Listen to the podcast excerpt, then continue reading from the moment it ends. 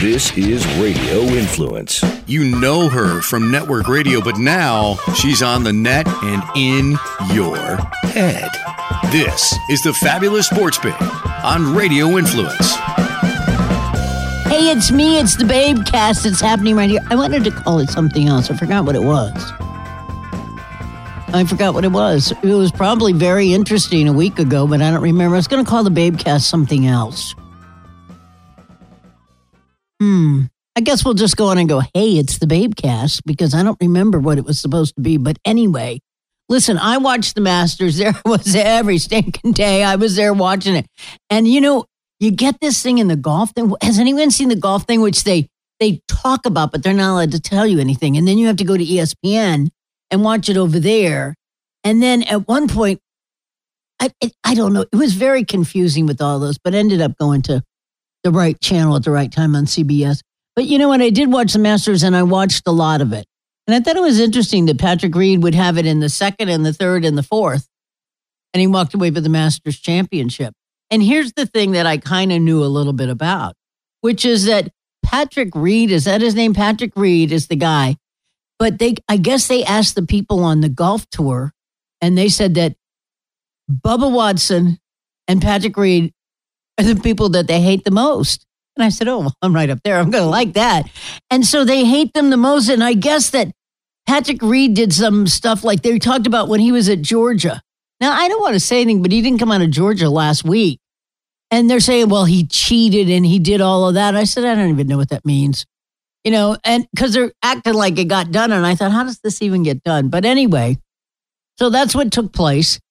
And I, thought it was interesting that everybody thought they really disliked him. And when you talk to people on the tour and people around him, they have all these things that he did. What was he in school like seven, eight years ago? And they're all worried about Georgia or something. And then they said they put him right next to, to Bubba. And I thought, well, of course. They said Bubba sucks too. So, well, this is kind of interesting. And well, he did this and he did that. Oh, stop it. He did this and that's it. And I think they're pissed off because he won it. I mean, he did it in the second round. He did it in the third round. He did it in the fourth round. There was nothing they could do. And if you wanted to catch up there and do 11 million under, you know, to get under the, but it didn't matter because he was always a little bit ahead of you, which is all that mattered for me. Uh, you know, I have some things to talk about since I'm thinking about the Masters. You know, I was thinking about Matt Kuchar. Matt Kuchar's a guy that I knew when he must have been 20 years old, 21 years old, something like that. And um, he had gotten into the Masters, and it was 1998. And I talked to him. He was an amateur, and his father was the caddy for the Masters. And it was really great, and he did extremely well. And I was really so now when I see him, he's got all those kids and his wife, and his head is bald and all that. I never got bald. Did you get bald? I never got bald. Did you? I didn't ever get bald. Jerry's very bald, but I am not bald at all. But anyway, so there he is when he takes his hat off and he has no hair up there and he's got these little kids and all this stuff. And I thought, good for you. And you know, his father is still around. And I thought that was, I mean, still around. You know what I mean by that? I was glad that he was still around. But I remember talking to him. He had gone to Georgia Tech and he went to the, he went to the Masters. The the father was the caddy and he had a really good i mean he probably won the amateur thing or whatever it was in that thing. And he was really good in that. And one of the things that i thought about was that i kind of liked watching him. And then after a while you know how you don't see people for a while because they're working they're like in european tour or other things that they have to get their card and all that stuff. But i thought that was kind of great because i remember him, the father, I think the father told him he could have gone coming out after he signed his card. They told him to go out to the right side, but he went, I think, through the to the left side so he could go through the championship thing in there. And he wanted to see that. So I thought that was kind of good. And also, I was talking about Matt Kuchar, and I had it in my mind. Uh, he did end up with an ace on, I want to say it's the 17th, but I don't know what it was look, the fact that I can even remember what happened last weekend is pretty good. I mean, let's get serious. Anyway, I remembered that. I thought that was pretty good. And you know, one of the things that I loved about him was that he was so young and so excited. Like, I'm at the Masters kind of thing, you know? And now we're glad that he gets in and all of that. And it, it took me to the Masters and it took me, I think it was, was it 98? Is that when Nick Faldo was playing sometime in the mid 90s? Now, first of all, I'm in love with Nick Faldo. Why? I don't know. But I love Nick Faldo. And, you know, I absolutely loved him and I hated Greg Norman. Just Greg Norman fell down. Remember, he fell down the thing. He, stop it, you people. Uh, you, you're drunk and you're coming down the steps and you fell down. But they would never let you tell the PGA would never let you see that. But it's true. But I didn't. I didn't like him at all. But one of the things is Nick Faldo was doing this tournament. He was winning this tournament, and there was a point there where Greg Norman, he looked like me. He must have had like a nine, you know? I get that and I go, okay, I'll just give it to the rest. I don't want to do another nine while I'm doing it. So, but he was there and I just loved Greg Norman was blowing by doing Greg Norman. I remember saying to him and he said, oh, that's really sorry. And I thought to myself, I don't think it's sorry. I think he's horrible. But he was very nice to him and I didn't quite understand that. And one of the reasons that I like Nick Faldo is that he had a woman that was his caddy during that time. And then I started thinking about it. And I said, I wonder if he's if she's boinking that guy, or better yet, if he's boinking her. And I thought to myself, well, I wonder, maybe you should have run through this ahead of time, Nancy, and found out whether or not he was still with the same people. Or he, remember, she was like, she was very young. She was like 27, and she was like as short as I am and had that big club. And I'll tell you one thing when I take my clubs out, I have to put them in the back and I have to take them out one at a time. It's like, no, it's it's hard. But she was doing that for four for four rounds and doing that. But I wonder if he was boinking that girl. Maybe that maybe I could make up a scenario that I don't know about, but I don't think I will. But I was always wondering if that stuff was going on. Oh, by the way, the Tiger thing, I'm sorry that he got through the second round because ESPN is so effing in love with this guy. And they're just trying and trying and trying, and no one cares. You know, and when I see him and those guys stand up and they go, and I go, shut up. You know, I mean, look at what he did. All because he wanted to bang some girl in a in a parking lot at the Perkins restaurant. What is the matter with you people? You know, oh, I had this and I had that, and all these people came out. Do you not think those people aren't going to tell everything? They're going to tell you everything. They're going to tell you everything. For God's sakes. Anyway, he got in there and ESPN, uh, at least two rounds and maybe more, were completely nuts for him. And you would see pictures of him. You know, I don't want to say anything, but I'm looking at like Jordan Spieth and those people right there. They were like five they weren't even 10. They were like five years old. They don't care about what he did then. And yes, it was amazing and we saw it, but it happened 20 years ago. So give it up. You know, he came in and he did well in what Bay Hill or whatever it was. Yeah, I, I don't care. And I loved it when those people were clapping for him like they thought that was a really good thing. And I was like, you know, I don't know any women that are sitting there going like this.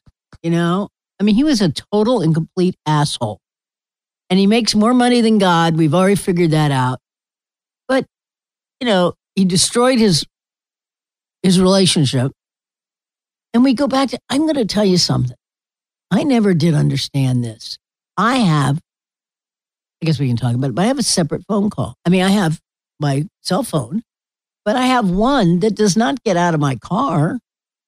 And I certainly don't bring it upstairs to talk about who I'm going to meet next while the girlfriend is looking at or the wife is looking over. I don't know what's the matter with him. I mean, do you get to a point there where you think nothing will ever happen to you? Is that what happens? I never got to that point. There were a few times when I might have gone out there, but I don't think I ever got to that point. You know, you were who you were and you stayed there, I think.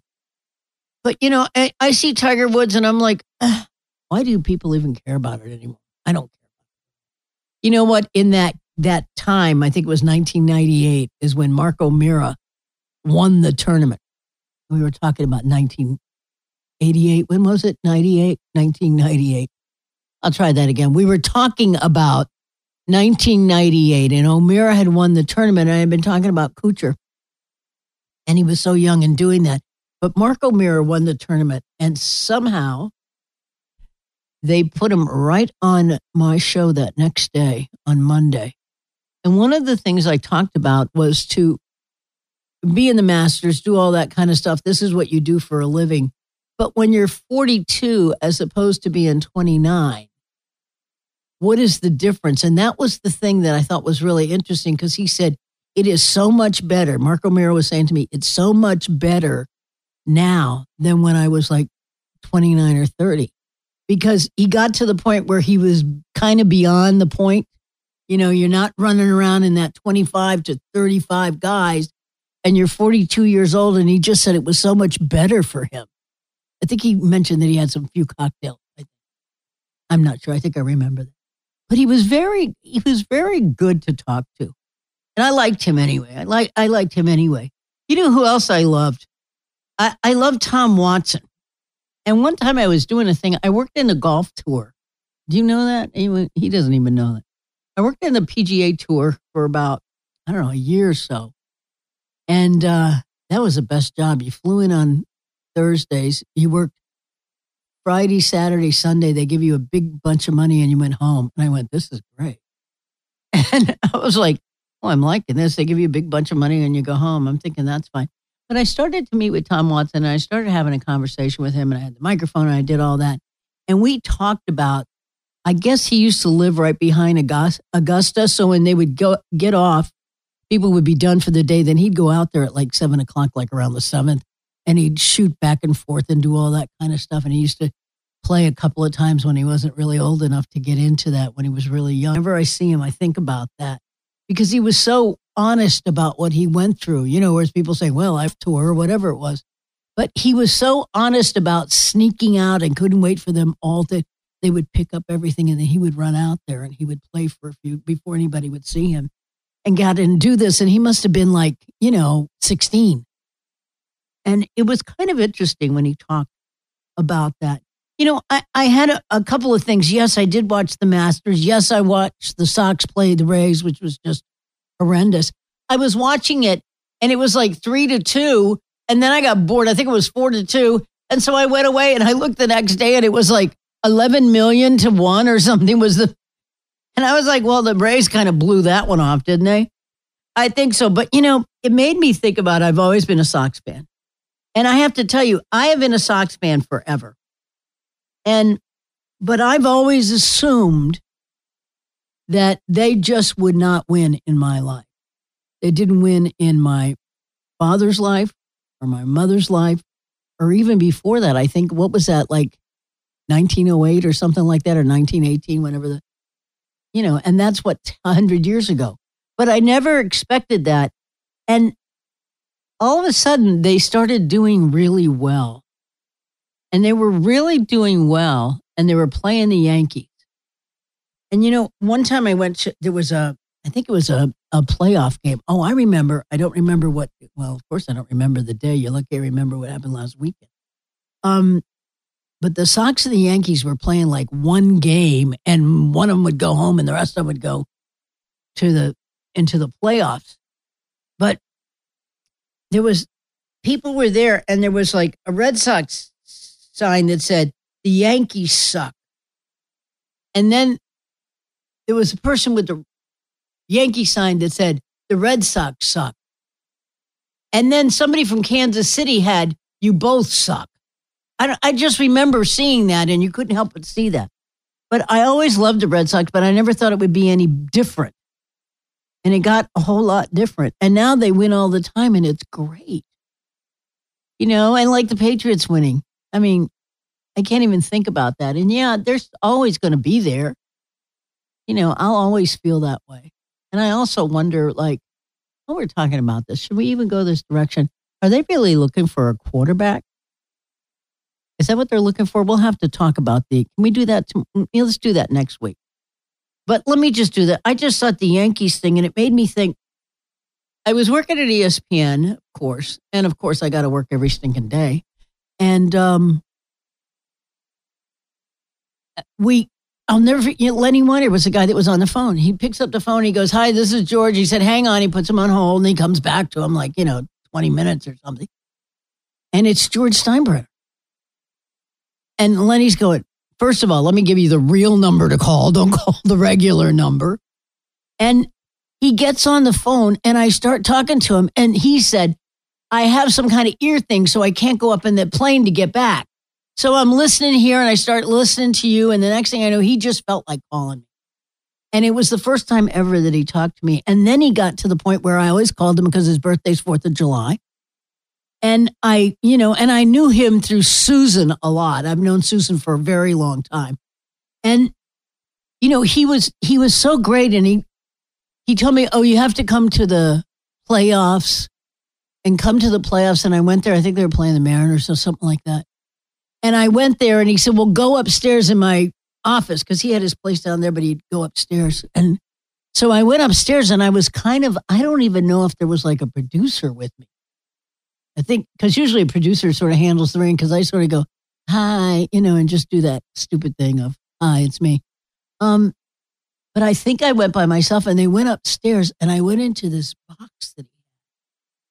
And I got ready to go in there and Reggie Jackson was here and Spike was there and there were other people around. You know, and I just thought, I wondered, I just, you know, all these people were kind of stars and I was just there and I was like, thank you. And then they said, why don't you get something to eat? And I was so scared that I didn't want to, you know, I was the only one. And I thought, oh no, you, you know, and so I, I never got anything. And they have like the biggest thing in the world that you can imagine. It's for any game if you're handling George Steinbrenner's box if you're into it. And he was he was very good to me. And I was surprised because he took the time to do all of that, but he had been really good. And then I would call him and then I'd talk to him about things. And then when I talked to Suzyn, which I know Suzyn Waldman from the Yankees, she said that she started when they, I guess it's when he remember he was in bad trouble. Not, he wasn't in jail, but he was in some kind of bad trouble. And he was, it ended like at 12 o'clock noon. And Ju, uh, and Suzyn was standing there at 12 o'clock midnight. Do you know, I never get that. I don't want to say anything, but this is all part of my unfortunate medical incident. I have never said midnight or noon at 12 o'clock ever. Now, I don't think I had that trouble before, but I do believe that came from my unfortunate medical incident, which I didn't know what was going on. But anyway, um, he was he came out and he did that thing and she asked him everything. And i remember that really helped her and helped what she was doing in the middle of that. But i liked him and i would call him and he would come on with us all the time. I mean if he wasn't busy he'd come on and talk to us. And i was very fortunate to have that relationship with him you know i lived in horrible bristol connecticut i lived in burlington actually and um it was like two plus hours to go to New York and two and a half hours to go to, to the Red Sox. And I had to be there. I mean, I didn't go on until 10, but some idiot wanted it at eight o'clock in the morning. So we had to have some because I have something to do. Well, couldn't you do it closer at nine? No. Anyway, just to annoy me, they would do things like that. George just, he would call us up and talk about things. I mean, he wouldn't call us all the time, but he would call us several times during the year. And I just remember going, I remember being too scared to go get something to eat. And I could have used some water at the time, but I remember Spike was sitting right there. And I remember Reggie Jackson was sitting there. And there were other people that I knew. But it was so great to be in that. It's so weird when you go in there because it is all of those things. If you don't, if you've never been to Yankee Stadium, it is all those things. And you don't think about it, but when you're there, you feel it inside of you and it's not like yay raw. And I let me tell you something. I have always been a Red Sox fan. You know that. But I have to tell you, I lived in New York for a good portion of that time. I was forced to be in Bristol, Connecticut for three years. And then I threatened that I would blow the place up. So they let me go to New York, thank God. And uh, because I told him, I said, I put plastic explosives in here and blow everybody up. I used to make them crazy. And they used to think I was serious that was the weird thing. I think to myself, do they do they think I'm serious? And they thought that I was going to blow the place up. I think it was I think it was Berman one time that said, "Well, you're going to blow the place up," and I thought, really, you're the one who said to the guy that was at the at the downstairs when you went in, and he said, I'm sorry, who, what's your name? And he, and he turned around and said, Do you know who I am? And I was like, Oh, Christ's sakes. I just kept on going. But anyway, they thought I was serious with that, but I wasn't going to. But I love being there and seeing you could feel that. You could just feel all the people that were there. You could see everybody that you ever heard of there. And you could just see the flags and you could see all of that. And one of the things that was really good is where I lived in New York, I had a terrace on both sides. I had a great place in New York, but I was 47, 50 floors up, something like that. And you could go to this left side. If you took the binoculars, you could actually see Yankee Stadium. And you could see it across because I was up so damn high and, and I was right on Central Park on South. So you could see right across to it. And you could see the Yanks going on in there. I mean, you couldn't see all of that, but it was funny to see the the trains going by, you know, and you'd see those flags and everything. I like being there when I was thinking about it. I think that would be all right. Did I do enough for you, Jerry? Do you think we did enough for you? I'm exhausted from all of this. Made me think about a lot of things. Made me think about baseball in general. I went to so many of those games. I was really fortunate to to see the things that I had done and to see the things in baseball. And for some reason, I guess it was because the winter, they used to always make me go to the NCAA championship. And when you went to the championship, and they used to send us to like Indianapolis, which I, and then I'd have to come back. And then my plane was delayed. So the guy's taking me to where I live, which is like two plus hours in Newark or from LaGuardia or something. And then you have to go up this big hill where I live. And the guy could not get up the hill. You know, I had to get somebody to take me up there. I was like, it was like four o'clock in the morning. I'm going like this. I was like, why in the world was I living in Connecticut? If you lived in Connecticut and you had two little kids, it would be great. But there's no other reason to live in Connecticut. And I think if you have little kids, I'm sure it's great. But for me, I'd never been so damn bored in my life. You know, Mike Tirico used to live across the street from me. Am I going too long for this? Um, Mike Tirico used to live across the street from me. And the way it was is I was here. I mean, we all were up there, and then he was below me. And I used to have like, I don't know, a couple of acres or something. I don't know. You know, I went out the back door once. I never, I went out the back door and looked around, and I never went out there again because everything went in the front. And he used to live across the street from me. And then sometimes he would come on the show once in a while and he would say, Oh, I heard you last night because I was big into opera. And I used to crank it all the way up. Because, I mean, the guy on the other side was over there, and the guy on the other side, I've never seen anybody on that side. I mean, I guess somebody was there, but they weren't like, you know, they're not next to you. They're not really next to you while you're talking about that. But I remember him saying, Oh, I heard the opera last night. I was like, Yeah, okay, well, I crank it up. That's all there's going to do. Anyway, I was just thinking about that. I didn't like being there anyway. All right, I have to do things. Now we're going to do things. I'll tell you what.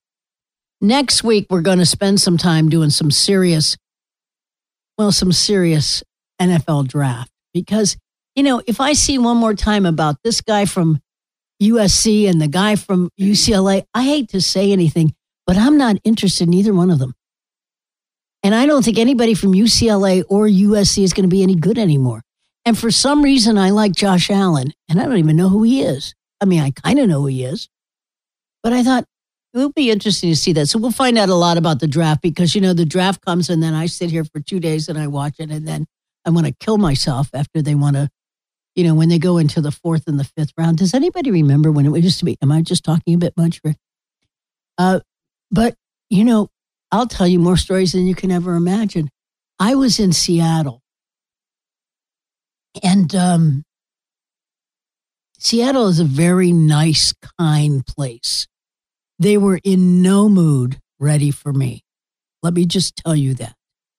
And you know, if we sat down at your table and somebody said, "Oh, I was," well, you would get up. You wouldn't. You wouldn't say, "Get another table." You'd say, "Oh my God, I'm sorry." I'd get up, and somebody would be, you know, they would sit there and you'd wait. I mean, it's really bizarre there. And I just, you know, I think about I once said to, I guess it was Tom Flores when he was there for not very long, I said, I want to make the last draft choice. And they looked at me and said, What? I said, I want to make the last draft choice. Well, you could, A, kind, nice, and all that kind of shit. And you're going to have some asshole that you never heard of until like a year before that's going, I want to make the last draft choice. And at the time, they had 12. Do you remember when they had 16? I remember when they had 14 and they had 12. And I wanted this guy, and damned if I can remember him. He was a guy, and he played offensive line, and then they moved him to the defensive line a couple of years later. But he he he was the 12th round draft choice. I wish I could remember his name. Maybe I'll go look it up, but I can't be be bothered doing that. But you know, I it was it was kind of great because I got this guy, and they said we need an offensive lineman, and I got him an offensive lineman, and eventually they moved him to um, I guess after a couple of years, he was, you know, he probably went to three or four teams or something, but he he was there for eight years. I thought that was pretty damn good. You know, eight years, I think so. But I thought I did a good job, and I just remember they said, "You want to what? I want to take the last draft choice," and they're like, "What? I want to make the final draft choice, the twelfth one," and they're like so stunned. They're like, "What?" And I was like, I want to make the last draft choice. And everybody, and you know, the people are like, blah, blah, blah, nobody can say anything because they're all having a breakdown. Did I do that? I don't know. It must have been 91, 92, 93, 1, 2, something like that. But I think, I don't think it was like Harris. Maybe it was John McNeil. But it was some guy that did well. And I had to laugh because he did it for so long. And they were just so shocked that I would do that. I said, Of course I was. I was being the babe. You know, of course, the babe, of course, I want to make it. oh, God. And these people were so stunned, they didn't know what to do. So, of course, they let me make it. I'll never forget that. They would let me do whatever I wanted to do. All right, I have things to do. All right, we got, uh, what do I have to do? Do I have anything? Oh, I have something to do today. I actually have something to do today. Um, anyway, I'm going to see if my brain is the same. I go twice a year to see my brain. And we go and we look at my brain. And she said, Well, you know, at first, when, and I'm talking about my unfortunate medical incident, and I go up and then you're straight for, you know, you go straight like this. You go up for a while and then you're good.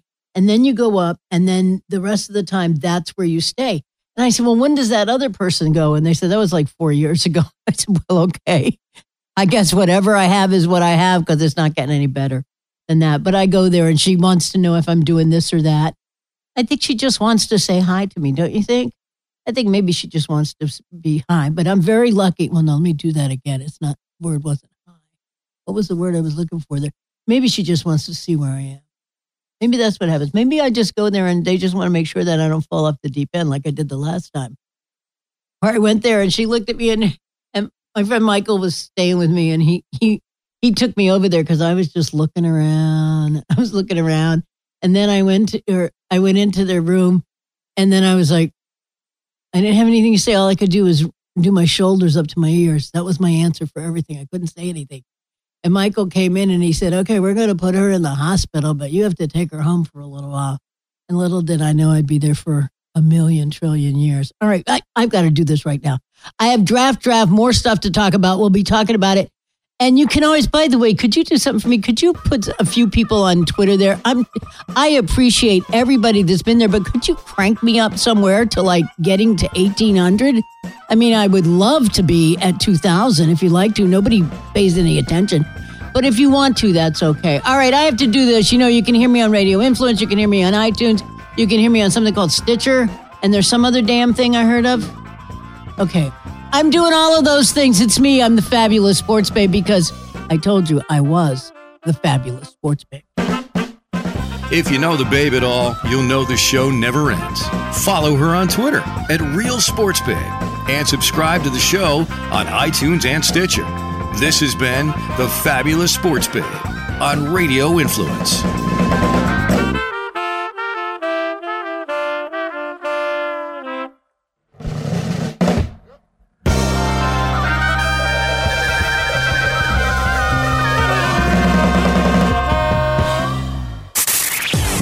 Is an In the Trenches with Ian Beckles.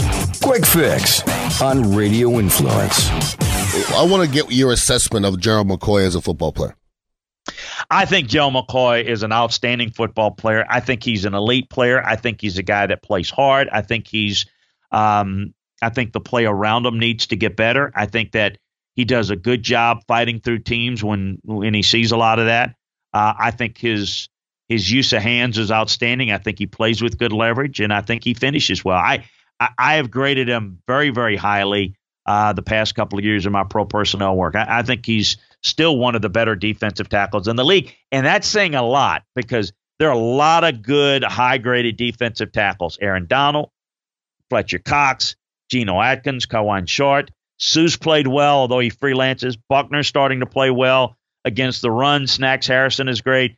Gerald McCoy's in that group, in my opinion.